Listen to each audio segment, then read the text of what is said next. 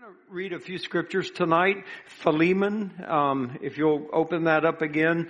This is right before Hebrews, so we're going to turn and study out of Philemon just a little bit. Bring to your remembrance some things we talked about last week, and then we're going to be uh, in First Peter chapter one. so I want to go to those couple of places today. Something very unique happened when Jesus left the earth. He brought to us or sent to us the Holy Spirit. and the Holy Spirit came upon the group of disciples that were in the upper room. And we call this, it was on Pentecost. And so this is Pentecostal, the coming of the Holy Spirit. And he anointed these 120 people who were filled with God and they came out of the upper room and they went into the world and they turned it upside down. There was such a life of power in them. They weren't the most educated people. They, they, they probably weren't a bunch of intellectuals or something of that nature, but God lived in them. And as God lived in them, He was able to manifest Himself through them.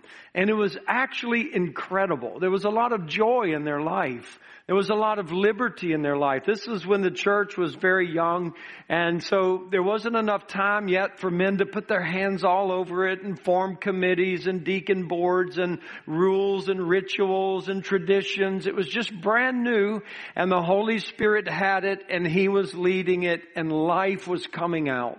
People were being saved. People were being healed. Rome was being challenged.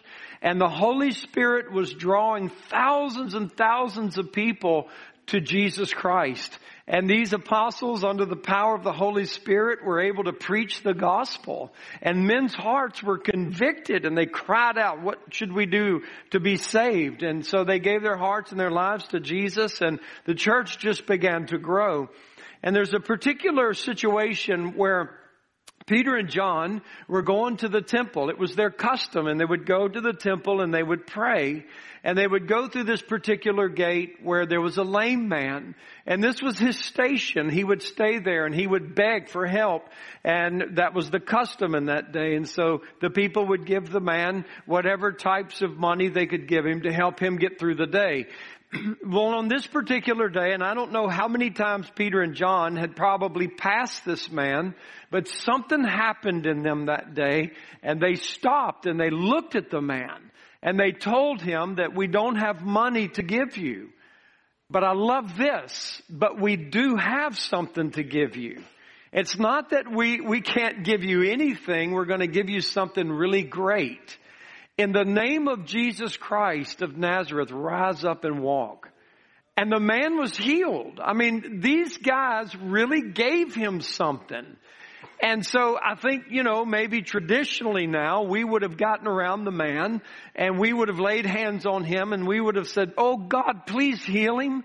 God, please touch him. God, please give him the ability to walk again. Lord, whatever's wrong with him, please correct that. But, but that's not the way the apostles prayed. Instead, they were in relationship with God and the Holy Spirit was in them and they gave a command of authority, not presumptuously, because they were going to deliver. These weren't words and then they pray for this guy, rise up and walk and nothing happens and they go into the temple and, and the man's still crippled. But he actually walked. There was a miracle that took place. So they're not acting of their own accord. They were in relationship with God through the Holy Spirit. They had something to give him and they actually gave it to him. and in that gift to this man, he was healed and then eventually by the preaching of the word of God, 5,000 men were saved and believed on Jesus Christ because of the word that was preached to them. So my question to you tonight is this. What do you have? What do you have to give? How has the Holy Spirit worked through your life? You are by profession a spirit-filled believer.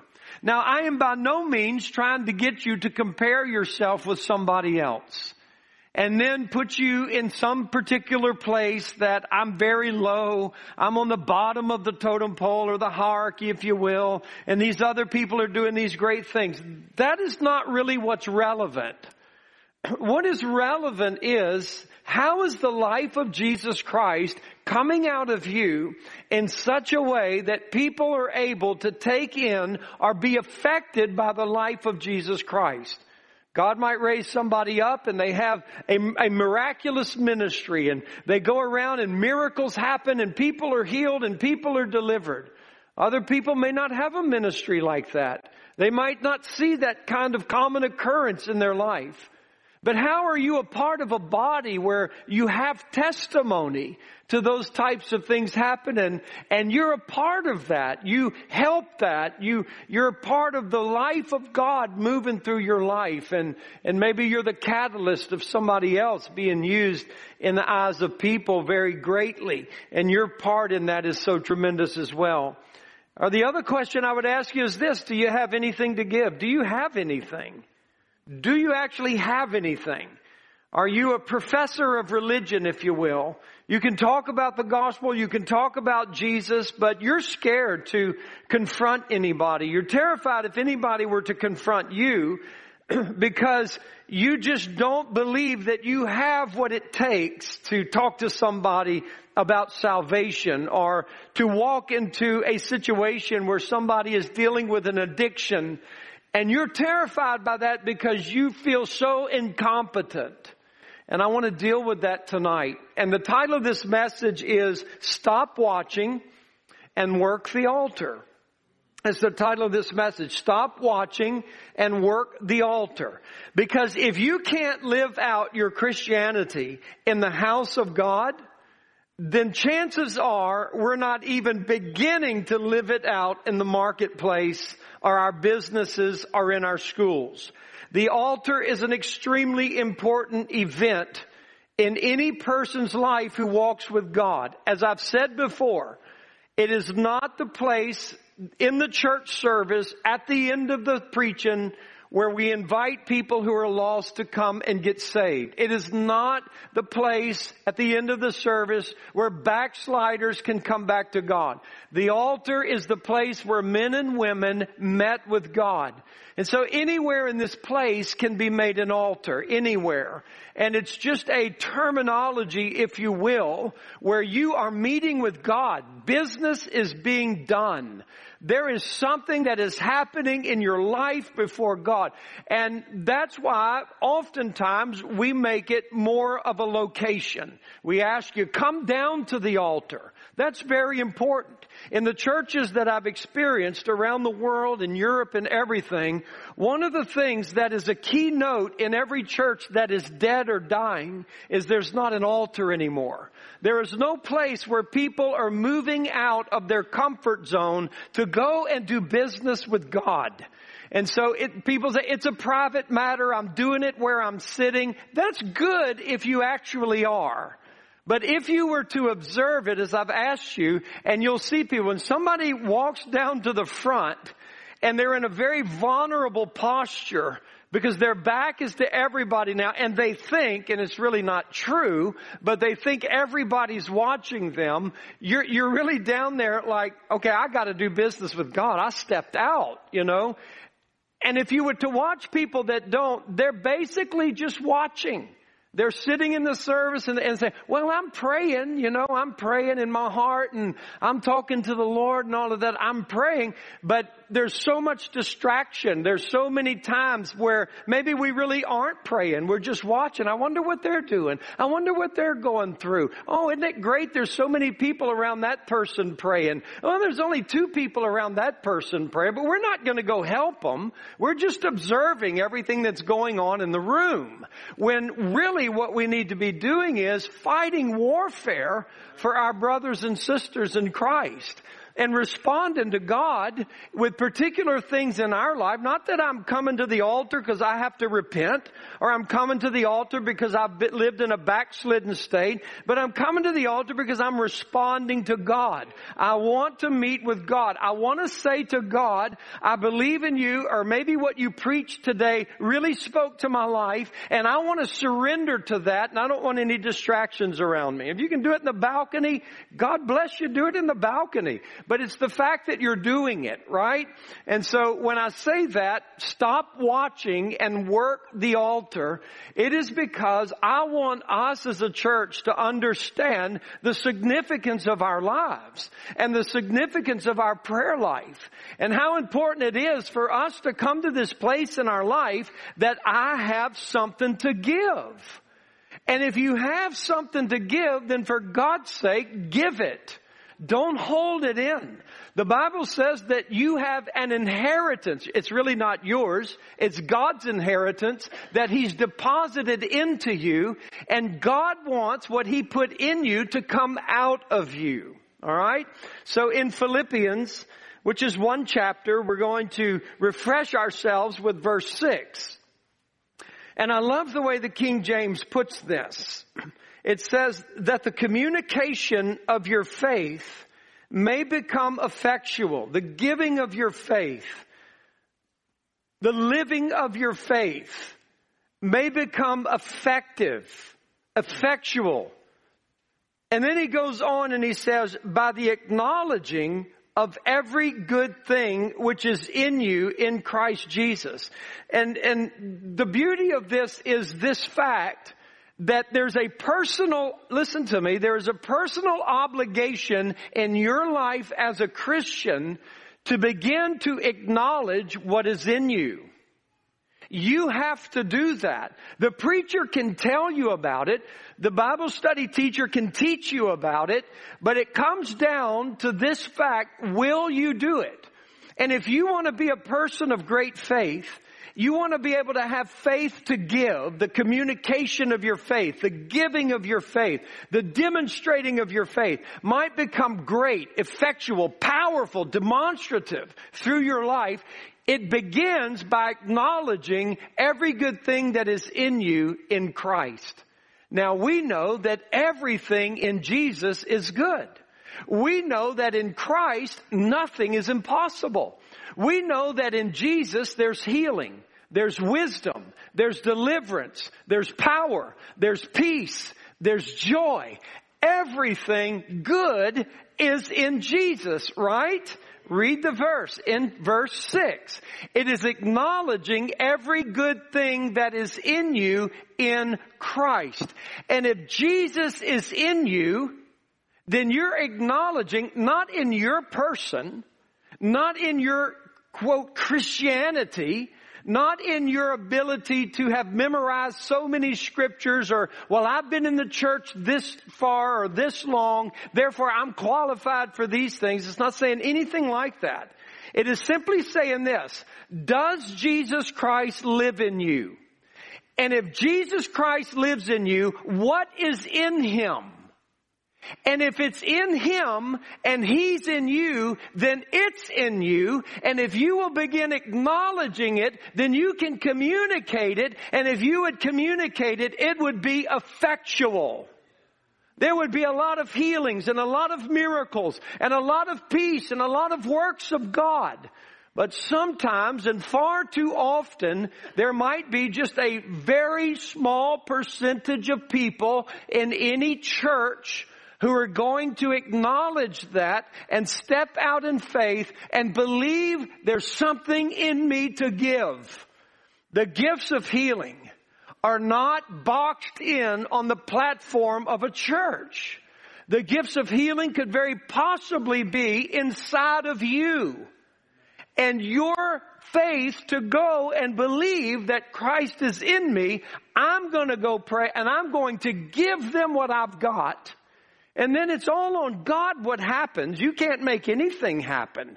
You're just acting in faith and believing God. The rest is on the Lord. And you begin to pray and you begin to believe God for whatever that need is that you're praying for. And you may not even be fully aware of what the need is. And so I just want to bring that to your attention. If Jesus is in you, then every good thing is in you. And you, and faith and great faith is waiting on you to acknowledge that. All of the potential of God miracles reside inside of you, waiting to be experienced by your acknowledgement of these truths. That is in any born again person and those filled with the Holy Spirit. The failure is not God to be God, but the true failure is the multitudes of believers who fail to activate their faith. Honestly, most Christians, instead of activating their faith by acknowledging every good thing that's in them, they are deactivating their faith. Instead of acknowledging who Jesus is and that he lives inside of them, and therefore greater is he that is in me than he that is in the world, most Christians deactivate it. And they begin to agree with the devil. And they agree with their flesh. And they agree with their emotions. And they agree with what they see. I'm not qualified. I'm not good enough. I'm not holy enough. I'm not righteous enough. I've never seen God do anything through my life. How could God ever use somebody like me? And we're just agreeing with the devil. And so we're deactivating the faith that's in us rather than activating it by acknowledging what those good things are. Another thing is this. All that Jesus has deposited in you is to be activated by your faith in acknowledging it to be so. You have to believe it to be so. It's not mechanical. It is not that you just go and step out and say, okay, well, I'm just going to go pray for people. You have to believe it. The belief of it moves you. Not the presumption of it, but the belief of it moves you. Acknowledging this causes these things to become operative, activated, and manifest realities through your life. I've said this before to you as a church and so many people would speak of Smith Wigglesworth and the variety of miracles that were done through his life and the commonality of these miracles being done through his life. And one particular occasion somebody asked him, what is the cause of all of these miracles happening through you? And he simply said, I just believe that whenever I am around a need, there's somebody inside of me that can meet it. He believed God could meet it and he had the faith to believe it and do it. So he prayed for the sick or he cast out a devil or he went to somebody with an addiction and prayed over him and God would set him free because he believed it. He actually did. He didn't just go around praying things, hoping, oh God, please do this and please. I'm not saying that's wrong to pray that way, but when you can mature to such a way that you pray with authority because you know and you believe and you confess it as you pray it that God is actually doing it. It is absolutely phenomenal. So let me ask you this question. And that is, what is an outpouring of the Holy Spirit? Because today in our Pentecostal circles, coupled with charismatic circles, that is a term that we hear a lot. The outpouring of the Holy Spirit.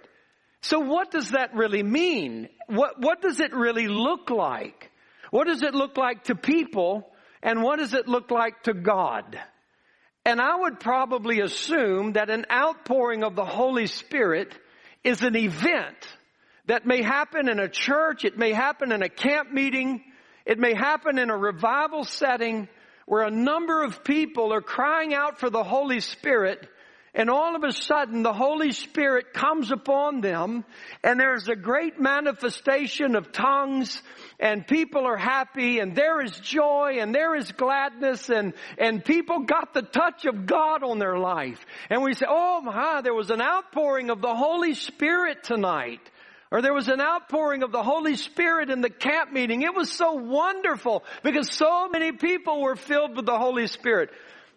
But is that really the intention of heaven? Would heaven say that is an outpouring of the Holy Spirit? Or would heaven have a different definition of that? And perhaps heaven's definition would ask the question to those of you who would claim to have an outpouring of the Holy Spirit or the fullness of the Holy Spirit in your life. Maybe heaven would ask the question, what are you doing with it? Did God just come into a service or a revival or a camp meeting to touch you with the Holy Spirit so you can speak in tongues and be happy? Or did God give you the Holy Spirit in an abundance so that God could move through your life and touch others? And so the intention of God is that God pours out His Holy Spirit upon us. So out of the abundance of that, my life is affecting other people. It's not just the fact, oh, I got touched, I got blessed, I got happy, I spoke in tongues, but nothing ever happened with my Christianity outside of that. And that is why Pentecostalism or, or, or these movements like that lack power and lack, lack vitality because it's so self-absorbed. God wants to do things to bless people. God wants to do things to glorify His Son, Jesus Christ. And the outpouring of the Holy Spirit is for that purpose. That yes, I got touched. Yes, I got blessed. Yes, I got happy. Yes, I spoke in tongues and all of these things that come with it. But look what God's doing through my life now. I believe that He who is in me is greater than He who's in the world and God is touching people's lives through me. And I don't want this to stop. I want to keep going with God. And, and those people are rare. I mean, they're so rare. But would to God, like Moses said, all of Israel were prophets. And would to God that all of the people filled with the Holy Ghost to overflowing were the ministers and the servants and the preachers and the missionaries of God in the world today. Making the name of Jesus Christ great and glorified in the earth. So Jesus said this to the people in John chapter 7 in that great day of the feast when all of the people were gathered around Jesus and, and, and there was the ceremony of water. And Jesus said this, all you are thirsty, come to me and drink. And out of your belly shall flow rivers of living water. And so Jesus is telling the multitudes, you come to me. If you're thirsty, you come to me and drink.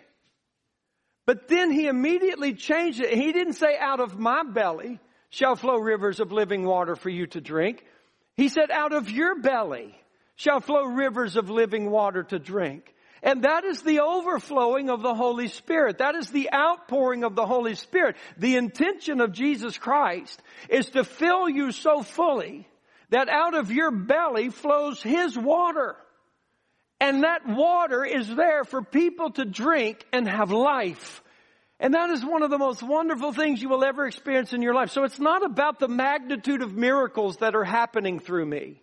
It's not the fact that I can come to the church on a monthly basis and say, I had five people raised from the dead, 32 people were delivered from demons, and there were 14 drug addictions that were absolutely set free to the glory of God. Now people have that testimony. Hallelujah. But it's not necessarily that. It is the fact many people drank from me this month. And I don't even know the numbers of that, but lives were touched by Christ in me. And that is the glory of God. And you allowed that to happen because you believed in that. And so I tell you that because I want to tell you this. How does the outflowing occur? How does it happen? It happens in many ways. But one of the things I want to bring to your attention is, is what Paul said in 2 Corinthians chapter 4. Now here's Paul and he's testifying about his life and he's talking about the difficulties of his life. As a matter of fact, he starts the chapter by saying that because we receive mercy from God, we don't give up. So there were many things in Paul's life that made him want to give up. It was difficult. It was hard. It was painful. As a matter of fact, he says himself that there are, there were numbers of times that he was pressed in. He was, the, the, the world and the devil was trying to crush him. And that's a difficult time. And then he said there were times in my life I was confused. I didn't know what to do. And there were other times in my life when the enemy literally knocked me down. But in none of those occasions was I out because the Lord was my strength. And then Paul began to realize it, that our life in God is lived in such a way that God is breaking us so that the life that is in us can come out. So if the water that is in me is to overflow or come out, and if people are going to drink this water, it is through crushing. It is through confusion sometimes. It is sometimes when the enemy comes and knocks you flat on your back. And I want to submit to you tonight for you to understand this, that some of the most valuable people in the meeting are the ones that feel like they have nothing to give. You feel like you're in the jaws of the enemy. You feel like you're being broken. You feel like you're being crushed. You don't know what to do. You don't know what God's doing in your life. There's a time of confusion in your life. It feels like I've just been handed over to the enemy. Why? So the life that is in you can come out. And sometimes, if not a lot of times, those very people are the most despondent because of what they're going through when they should be the most active. Because in that brokenness is the flowing of the life of Jesus Christ. And you have the opportunity to touch people and to touch people's lives. And I believe this is so important because the kingdom of heaven suffers violence and the violent take it by force. And you're the kingdom of heaven on earth. And you suffer violence. You do. And there needs to be an aggressiveness, an aggressive response to that. And we need to fight for one another. So I want to read this in 1 Peter chapter 1. And I just pray that this will resonate with you. I pray that you will just let it really speak to your heart. In 1 Peter 1, and I want to get to this part of stop watching and work the altar. In 1 Peter 1, I'm going to begin in verse 3. Blessed be the God and Father of our Lord Jesus Christ, which according to his abundant mercy has begotten us again unto a lively hope by the resurrection of Jesus Christ from the dead. So we have a living hope.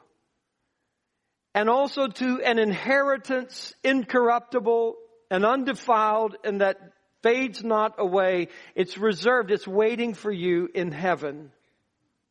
And verse 5 is precious. Speaks of these very people who are kept by the power of God through faith unto salvation, ready to be revealed in the last time. Would you keep your place right there and go to Ephesians, if, if you will, Ephesians chapter 6. And I want you to see this. We're kept by the power of God. there are several places I could read in Ephesians chapter 6, but we know the power of God is the Holy Spirit and the anointing of the Holy Spirit. but in Ephesians 6 verse 10, he says, finally, my brethren, be strong in the Lord and in the power of his might. Put on the whole armor of God that you may be able to stand against the wiles, the strategies of the devil. For we wrestle not against flesh and blood, but against principalities and powers, against the rulers of the darkness of this world, against spiritual wickedness in high places. So here in Ephesians 6, we're being admonished to stand in the power of His might. Right? That's all of us. And he talks about it in regards to put on the armor of God and understand we wrestle. Alright? So I want you to go back to 1 Peter, and I want you to see this in verse 5. We are kept by the power of God through faith unto salvation, ready to be revealed in the last time. Now listen, my hope from getting here to heaven is Jesus Christ, the power of the Holy Spirit in His grace. That is my hope.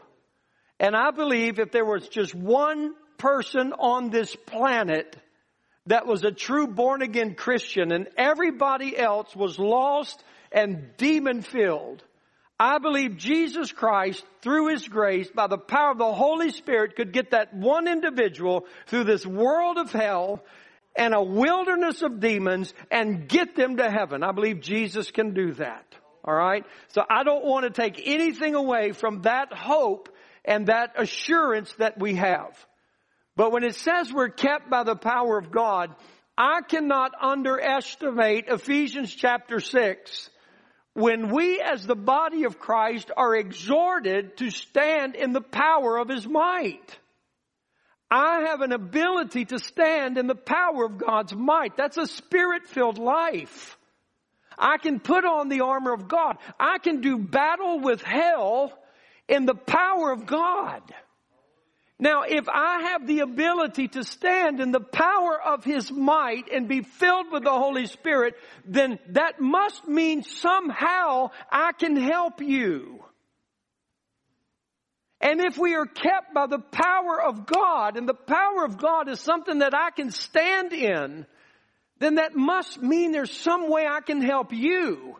And if I don't stand in the power of His might, which is a possibility, and if I don't put on the whole armor of God, which is a possibility, then I could be a, a weak link in that and maybe that particular event. And so I don't want you to think, well, I'm broken and I'm hurting and I'm going through all these battles and I feel like I'm in the jaws of the enemy and I just feel like I've been abandoned and God's just handed me over to the enemy. Listen, that could be one of the most amazing moments of ministry in your life.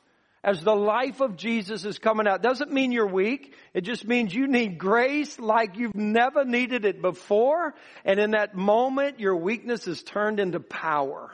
That's what Paul said. So come back to 1 Peter and let's read this. So verse 5, we're kept by the power of God through faith to salvation, ready to be revealed in the last time, wherein you greatly rejoice, though now for a season, if need be. You are in heaviness through manifold temptations. I just want you to think about that. You're in heaviness through manifold temptations. Christians can be in heaviness. Christians kept by the power of God can be in heaviness. And some naive Christians just come across these other Christians that are struggling with heaviness and manifold temptations and just say, get over it. And they wanted, if I could, I would. But I'm in a fight.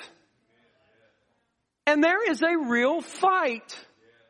And sometimes Christians are engaged in a real battle and they are trying to say, I am hurting here. This is heavy. This is manifold. It is not one thing. It is a variety of things all hitting me at the same time. And what do they need? They need your help. They need you to stop watching and they need you to work the altar. They need somebody to put on God's armor and stand in the power of His might and come do some fighting for me. Right, Russell? Russell's going to testify Sunday night of a miracle God did for him. Basically overnight. Why? Because he put out a text to the men on GroupMe and he shared a burden and a weakness in his life and a desire for prayer and men prayed and men reached out and i will just leave it there and God did a miracle. Because he was fighting a fight with manifold temptations and he needed help and the body of Christ helped him. Praise God.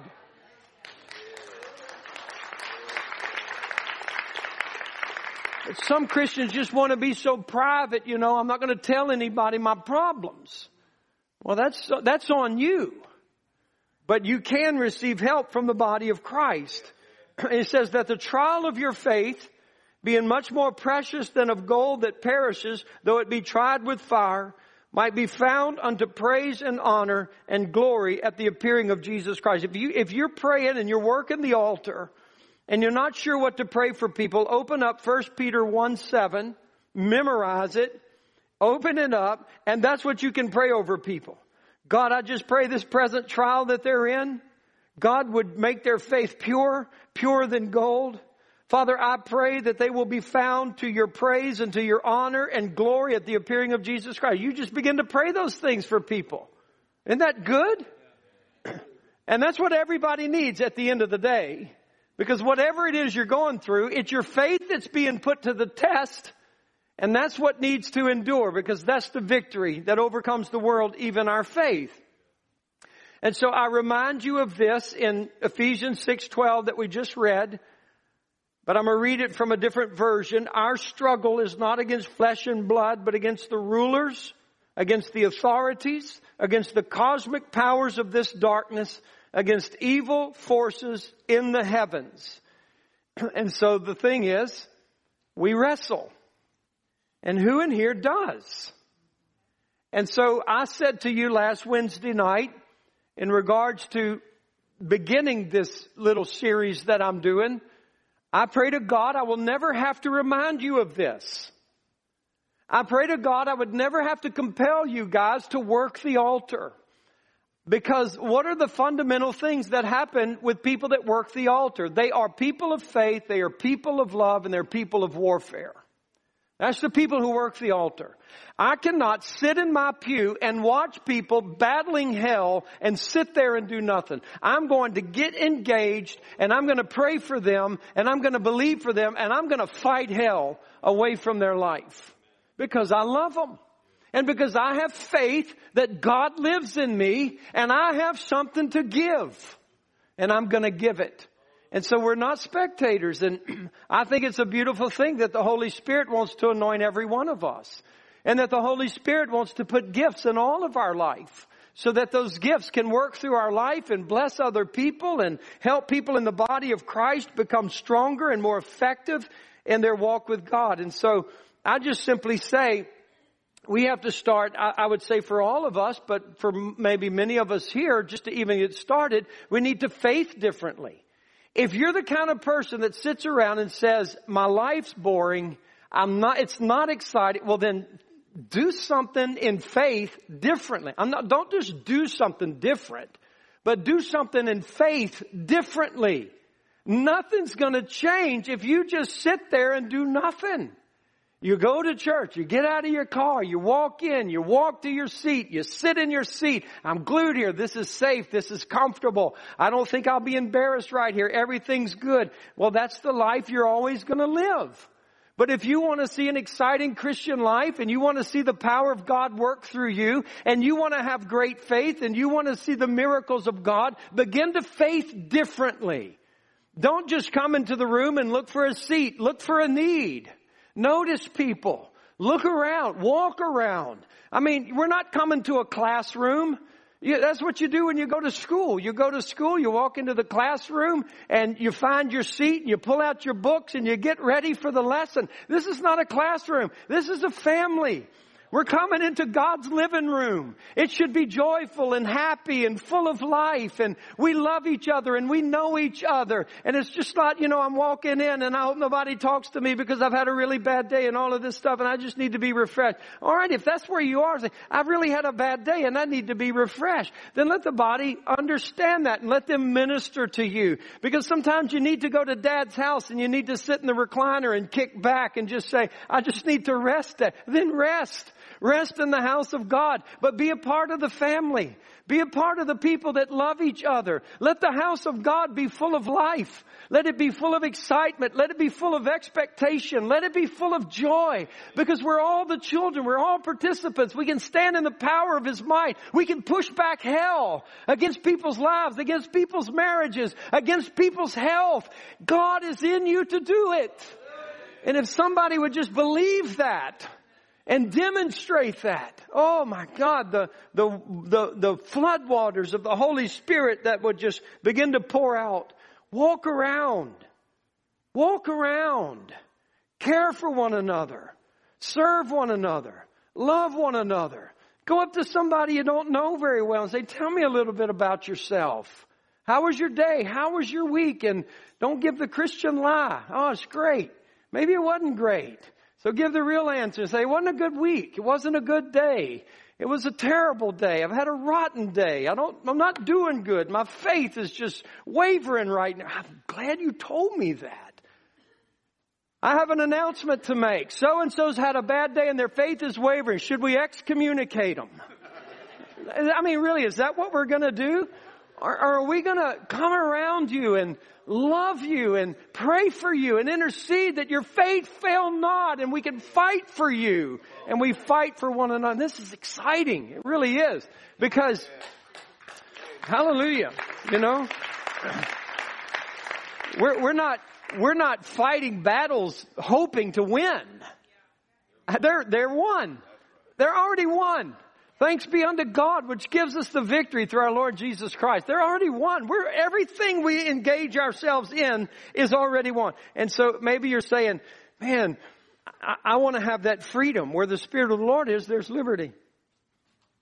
And if you don't have freedom, you need a visitation of the Holy Ghost. You, you need a freedom in the Lord and a liberty in the Lord that breaks down the walls of religion, the walls of abuse, the walls of hurt, the walls of shame, the walls of limitation in your life, the Holy Spirit will come and kick all of those walls down and give you freedom and give you liberty.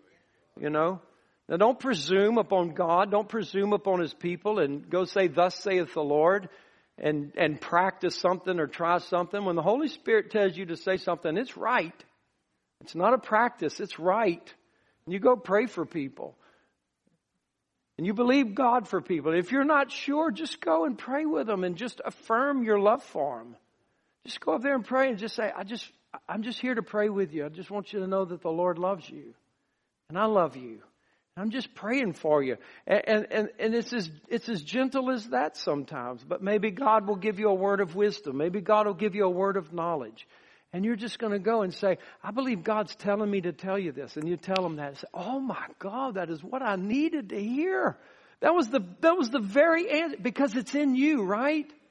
I mean, we, we, some of you got to go to work tomorrow and you've got to give an answer for something. You got to make a decision and you're praying, oh God, what do I do? I don't know what to do. I've got to make a decision by Friday. I don't know what to do. And you come into the house of God and the Holy Spirit lives in all of these people and gifts are in all of these people. But if we don't activate that life and that faith, then the very rescue of God that He would have given somebody may not come to them, not because it can't come in a different way, but it may may not come to them because I held it in. I did not participate. And I just want to help people. I want to build up the body of Christ. I want to fight for people. It's exciting to do that. And so maybe you're the kind of person you say, I just don't really know what to pray. I'm scared to go pray with people in an altar. You don't have to invade them. You don't have to intrude and get up in their face and you know, breathe your breath up through their nose and all of this stuff and hold their face and ah, ah, ah. You don't have to do all that. I don't want nobody doing that to me. You don't have to come grab my face. You know, you don't have to do that. Pinch my cheek, shake my mouth, all this stuff. You can just stand. You don't even have to touch me. You can just stand there. You can stand behind me and you can just pray.